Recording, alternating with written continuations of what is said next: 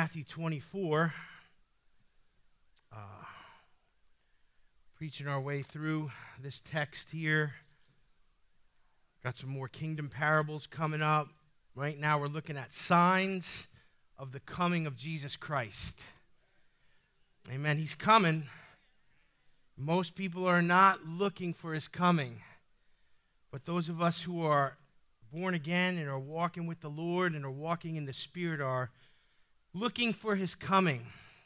We're going to talk about some more signs of Jesus' return tonight, but we got some kingdom parables coming up that are really going to sober us up about the 10 virgins and having oil in our lamps and all kinds of interesting possibilities here for the church. But let's thank God for Matthew 24. In just a moment, I'm going to read verses 7 and 8, and first we're going to thank him for the word tonight. Father, we thank you, Lord God, for this treasure you've given us, the word of God, 66 books that all point to Jesus, a blueprint, a roadmap, a manual for living.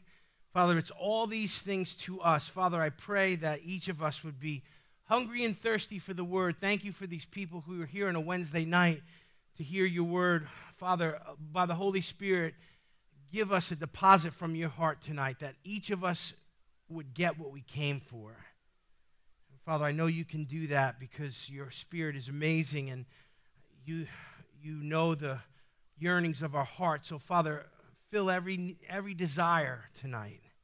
And Father, if there's no desire, I pray that you would give us one, a hunger and a thirst for your word. I pray in Jesus' name, amen. Matthew 24, 7 and 8. For nation will rise against nation and kingdom against kingdom, and in various places there will be famines and earthquakes, and it says pestilences in most versions. But all these things are merely the beginning of birth pangs. Say birth pangs.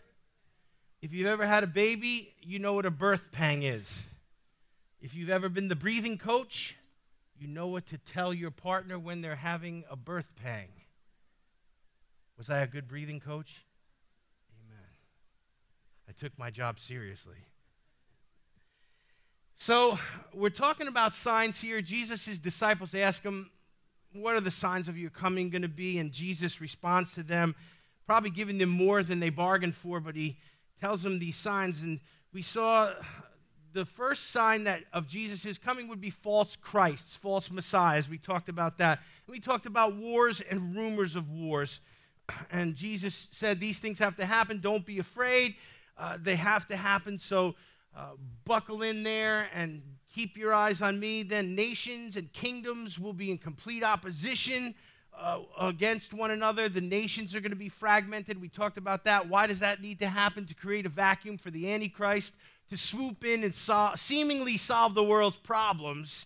They're going to be real happy with this world leader at first, but quickly it's going to turn downhill.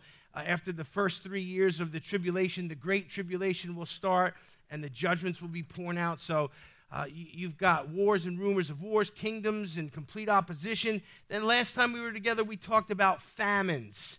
And nothing gets man's attention quicker than an empty belly. These signs are supposed to get mankind's attention. Amen? It's amazing what it takes to get our attention. In fact, I don't have some of your attention right now. And the thing is, we can be so easily distracted. All we need is a game, a stupid game on a phone. There's times where I'm telling people to be quiet because I'm watching the commercials on TV. How easily are we distracted? And so, that hungry belly will get your attention. And God is giving these signs to get mankind's attention, to get them to wake up and see that he's returning, that it's time to get right with him. It's time to be in line with him. It's time to come to Jesus. Famines were something that we covered in detail last time. If you weren't here, you can get the message online now. It continues with pestilences and earthquakes. Famines, pestilences, and earthquakes. If that's the weather for the day, I'm going back to sleep. But think about that. Let's talk about pestilences tonight. So Webster's dictionary gives us a working definition of the word pestilence, a contagious or infectious epidemic disease that's virulent and devastating. Does that sound familiar to anyone? And some of you still look clueless. COVID-19 was a pestilence. We just lived through a pestilence.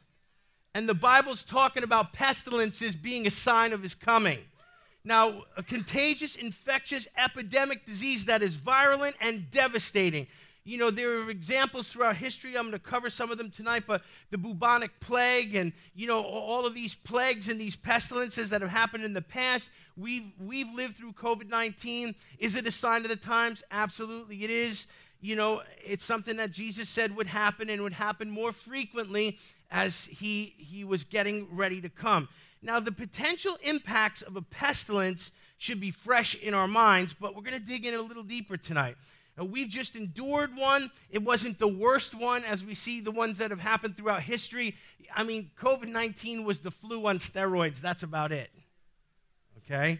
Now, they try to make more of it than it was, but when we look back and see some of the pestilences and some of the plagues that have hit humanity, you're going to be shocked at the death toll that they had. So these pestilences can impact us in a big way, and there are several reasons why pestilences are so destructive to mankind.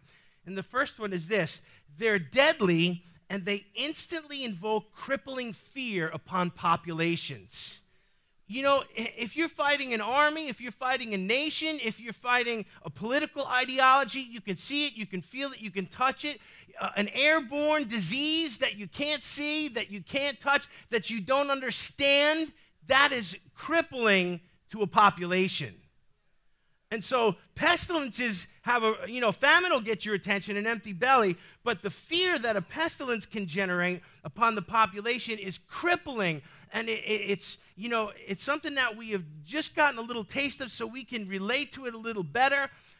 Number two, the reason pestilences are so destructive is that they are hard to understand and they create mass confusion.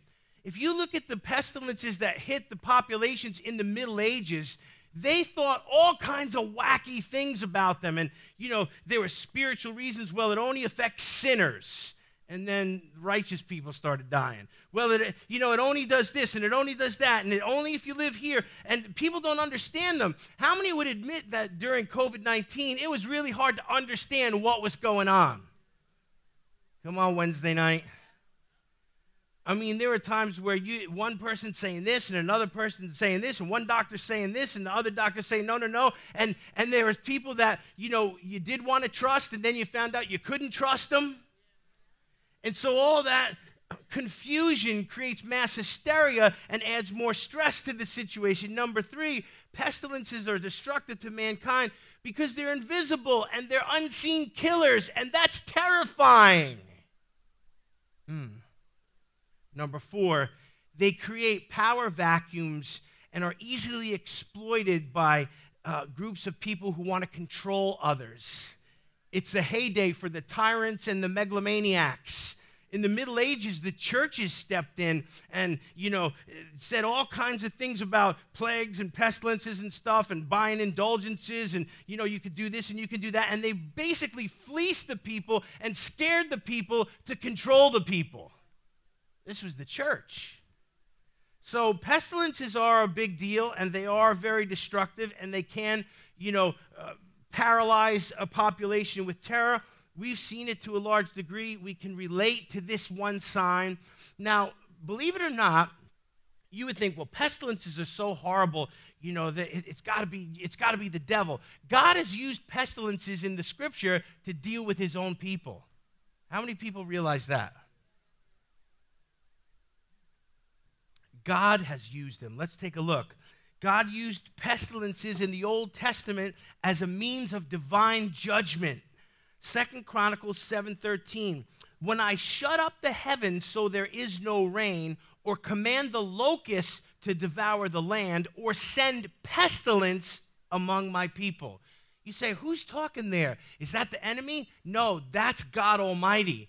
He's saying, I shut up the heavens and I stop the rain. I command locusts to devour the crops. I send pestilence on the wicked, right, Lord? Pestilence among my people. Oh, Oh, it's going to be a long Wednesday night, I can tell.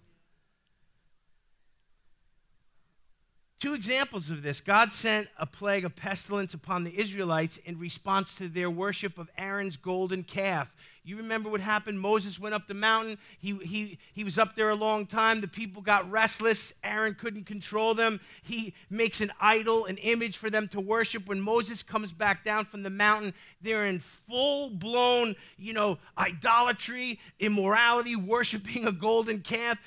And Moses is like, "Aaron, what happened?" He's like, "I just put it in the fire and it popped out." Remember what Aaron said? "Oh, really, Aaron? Just popped out." And so Moses loses his mind, and God is upset. And in Exodus 32:35, it says this, "And the Lord struck the people with a plague because of what they did with the calf Aaron had made." So here, God uses a pestilence, a disease, a virus, an airborne pathogen to judge the wickedness of his own people. You say, "Well, that was a one-time deal." No, it's happened many times. All of those pestilences in Egypt that attacked the Egyptians, that was God. And how about when David took a census and counted the people?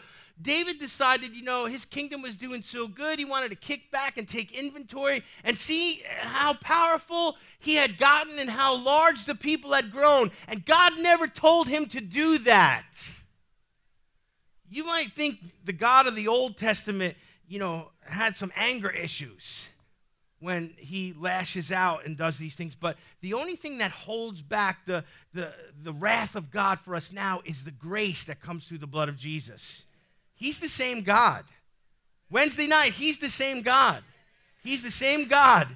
But it's the blood of Jesus. It's the grace of God. It's the covenant that we're in that spares us from his wrath. To the point where the New Testament says we weren't made for wrath. David counted the people. God didn't tell him. It angered the Lord so badly, he sent a judgment upon them. 2 Samuel 24, 15. "So the Lord sent a pestilence on Israel from the morning until the appointed time. And listen, and there died of the people from Dan to Beersheba 70,000 men. 70,000 dead in one day." God says, "You want to number the people? You want to think that your kingdom has grown large? You want to think that you're in control? I'll shrink them by 70,000 in a day to get your attention, David." Wow. So God has used pestilence before. Now you think, well, thank God, that's the Old Testament. God took an anger management class. He doesn't do that anymore. What about pestilences in the New Testament? Well, the book of Revelation tells us about pestilences that will happen in the apocalyptic tribulation periods that are to come. Revelation 6:8, "And I looked, and behold, a pale horse." Say, a pale horse. If you see a pale horse, go back inside. "I looked, and behold, a pale horse, and its rider was named Death, and hell followed him. And they were given authority over a fourth of the earth," listen, "to kill with sword, and with famine, and with pestilence, and by wild beasts of the earth." How many want to go when Jesus comes to get the church and be raptured? Amen. I'm so glad that because of Jesus, we don't have to stick around for this. But look what happens. The pale horse goes out and it kills with the sword. So what was the first sign? Wars and rumors of wars. There it is. It's happening again. This is going to be during the tribulation period. And then famine, so empty bellies. And with pestilence, number 3. And then it says with wild beasts of the earth. All the tree huggers. And all those that worship animals and worship the creation more than the creator. You're going to see them running down the street with lions chasing them. I'm the only one that thinks this is funny, just me and Rachel. Think about it. You worship creation. You worship the animals. You esteemed animals as more important than people. And the animals of the world are going to turn on the population and decimate them. I wish there were some Christians here tonight. All right, I'll move on. So pestilence is part of the signs. It's happened in the Old Testament. It's happened in the New Testament. Again, as with other signs, there has always been pestilence. There have always been these pathogens and these viruses that have plagued humanity. And we're going to do a quick little plague history. Won't that be fun? So there have been plagues for a long time. I talked about the bubonic plague. That happened, and they called it the Black Death, and it killed between, listen to this, 25 and 30 million people. Think about that. We're going to look at some other signs, and they're scary and stuff, but, famine kills, but plagues kill wholesale. Smallpox in Mexico killed 8 million people. The Great Plague of London in 1665 killed 1 million people. The Spanish flu killed 50 million people. Wow. We had the Russian plague in 1770, killed 1 million. The Russian flu killed 1 million. The Asian flu, 1.1 million. The Hong Kong flu, this idea of flus and viruses and all these things killing people. Hong Kong flu in 1968 through 1970 killed 1 million people. COVID-19 is up to 6.6 million people. You had MERS and SARS and swine flu killed 500,000 people. So, throughout history, you can look and see, and I'm just kind of covering the ones that are fairly covered, these are ones that we might be familiar with because they're current. But throughout history, this stuff, you think when populations didn't have adequate sanitation and they didn't understand how disease was spread and they didn't have medical science to scare the heck out of them.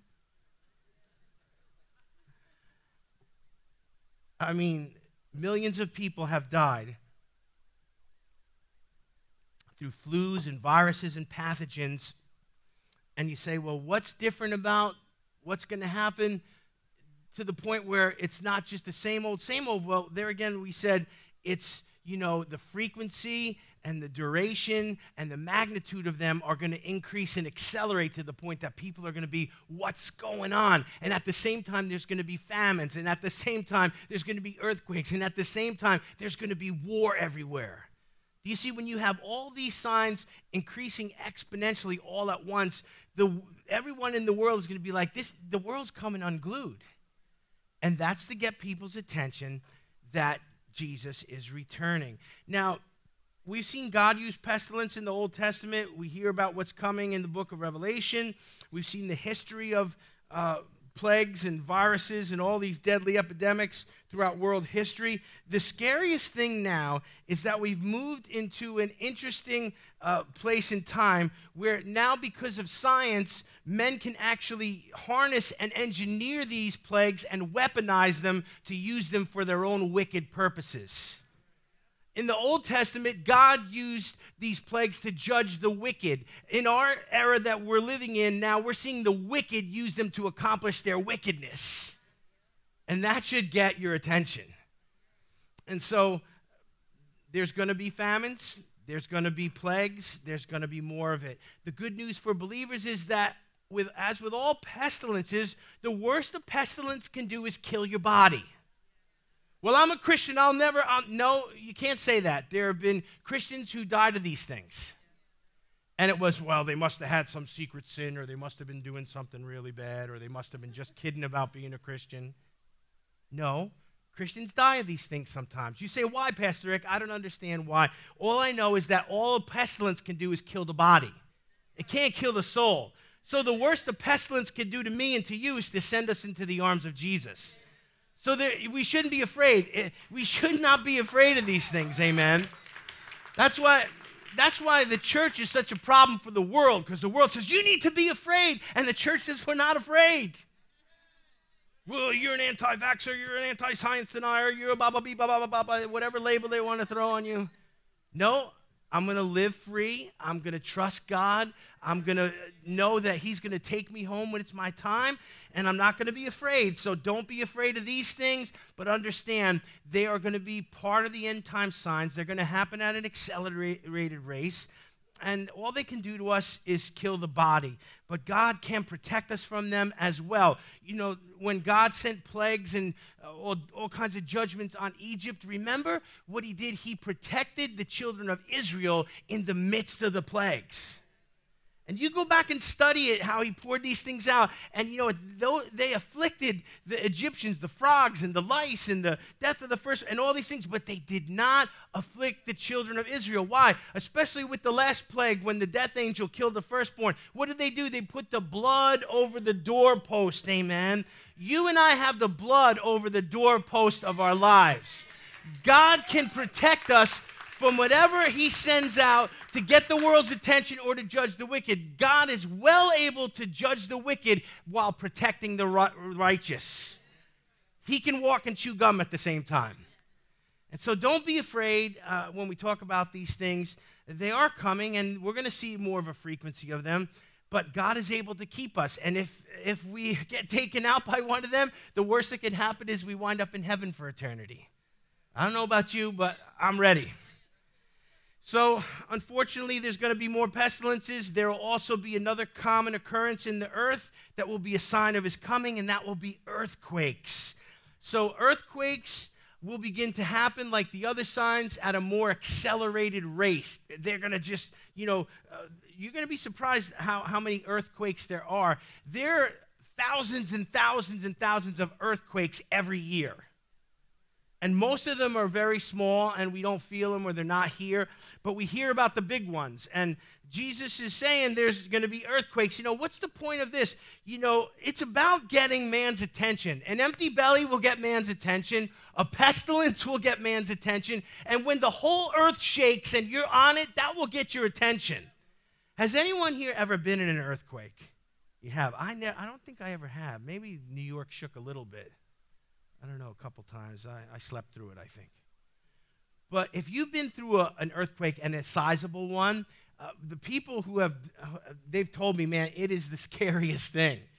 I mean, it's just like, the whole earth is rocking and no one, you didn't get the memo. So these things have a way of getting our attention. If you've ever been in one, if you haven't, maybe we'll experience that at some point here. But earthquakes happen all the time. They're going to happen at an accelerated pace. The U.S. Geological Service, USGS, has been monitoring the occurrence of earthquakes and volcanic activity for some time now. They have all kinds of equipment and seismographs and data and all this stuff, and they have charts, and they're really on top of what's going on with what's going on in the earth. And if you check into the, the USGS community, you're going to hear a lot of common themes that they're talking about big stuff to come. How many people are aware that they've been forecasting some big, big earthquakes? It's something that is, it's on the horizon. Now, the burning question for every one of us who follow Bible prophecy is, are earthquakes happening more and more frequently these days? Is the rate increasing? Is it accelerating? This question is hard to answer definitively because earthquakes are kind of like the weather. It comes, there's ups and downs, and there's peaks and valleys. How many know all this nonsense about climate change? It's just weather. They haven't collected data long enough about the weather to really develop any patterns on a scientific level. That's the truth. They haven't had the data. So, we had ice ages and we had some other stuff go on, and they have no data about that. But now the temperature goes up this year. We're all going to burn alive. The oceans are coming. The ice caps are melting. And then the next year it's cold. Well, we're going to freeze to death now, and it's going to be another ice age. And I don't know about you, but I'm not buying what they're selling, because the Bible tells me here exactly how the earth is going to end, and it didn't say anything about global warming and me driving a car that uses gasoline, and someone get a Bible. So, there are rumblings in the USGS community about what's to come. And are they increasing? Well, I looked at a lot of data. I looked at a lot of websites, spent some time studying here. And the question is hard to answer definitively because there's different camps and different ideas about it. But here's a snapshot of the USGS data from 1973 to 2014.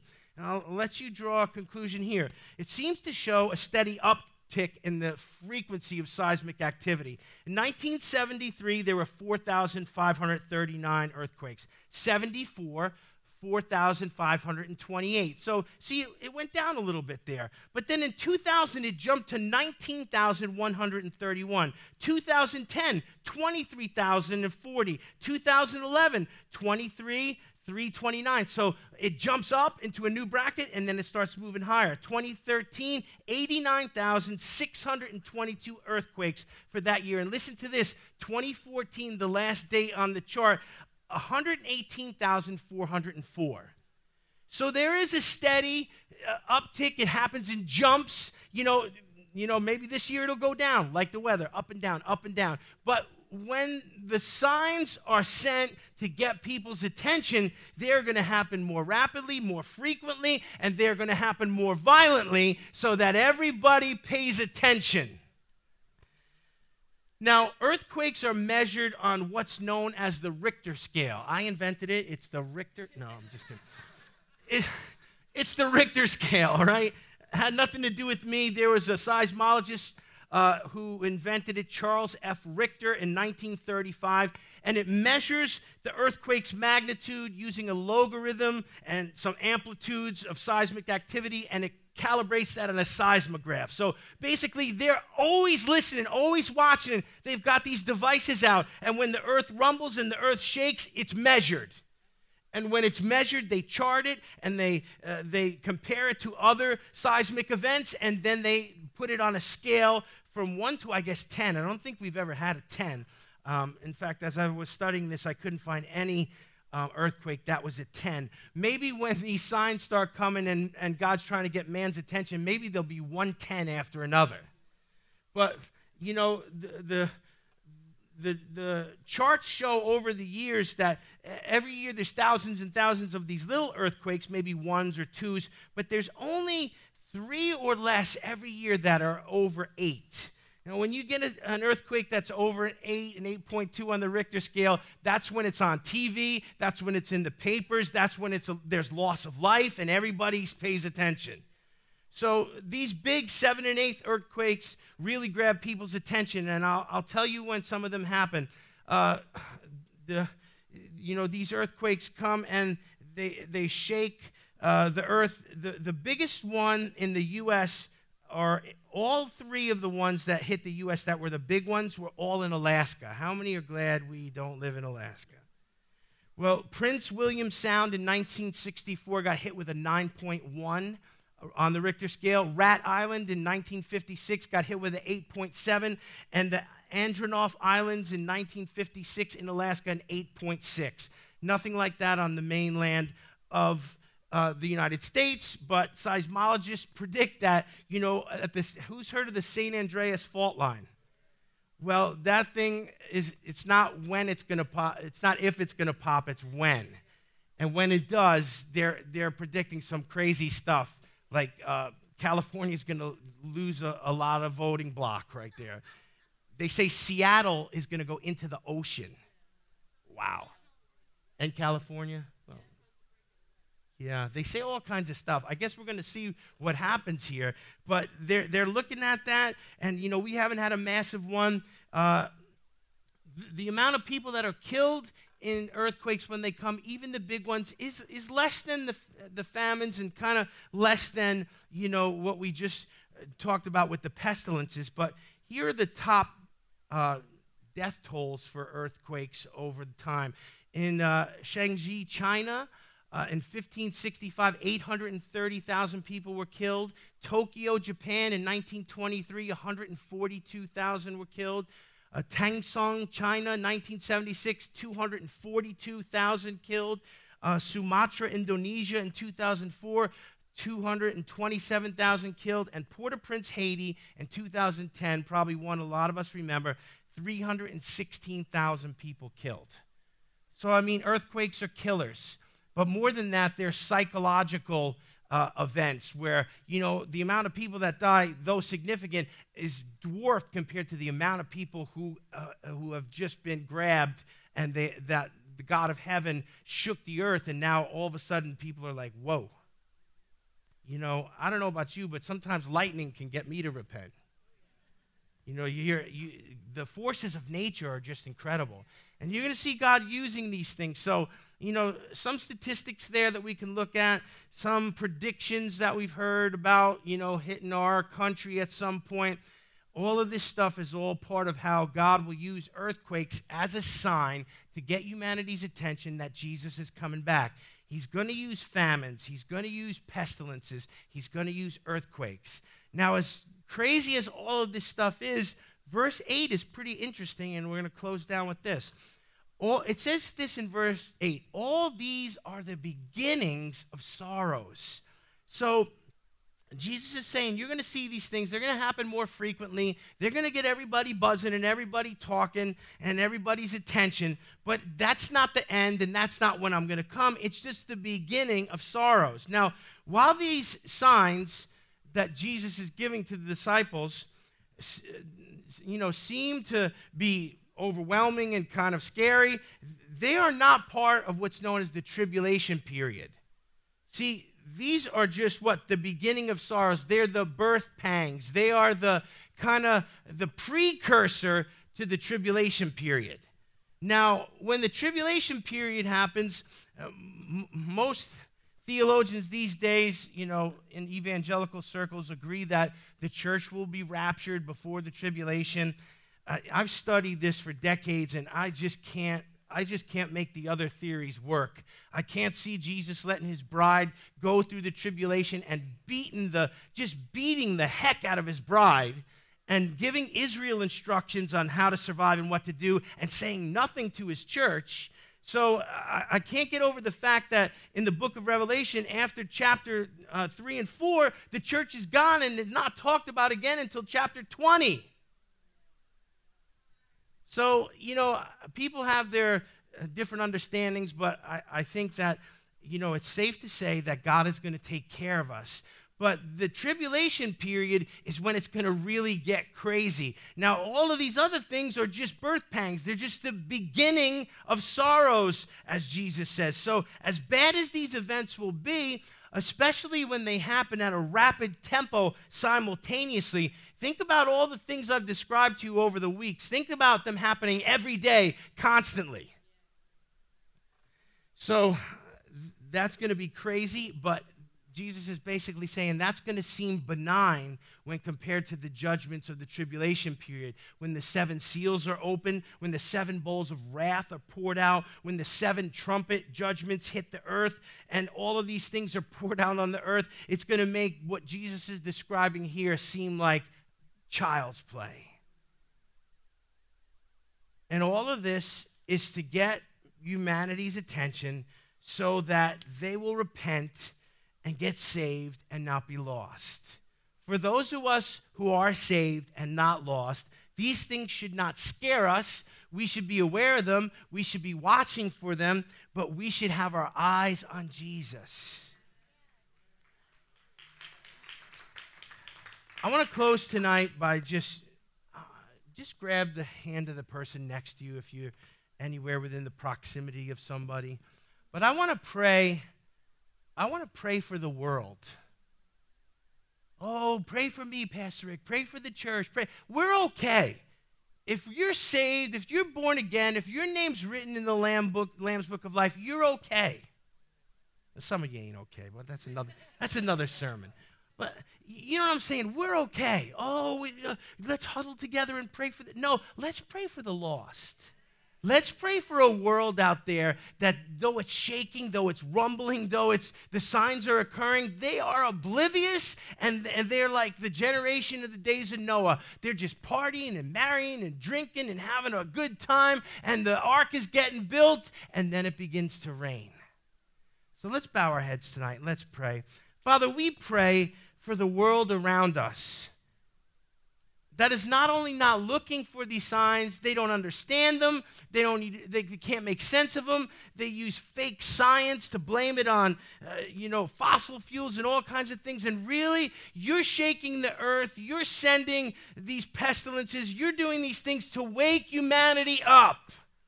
And we realize that the tempo is going to increase, and It's going to get a little bit hotter. Father, we pray for those whose eyes are blinded by the things of this world. You can agree with me while I'm praying here.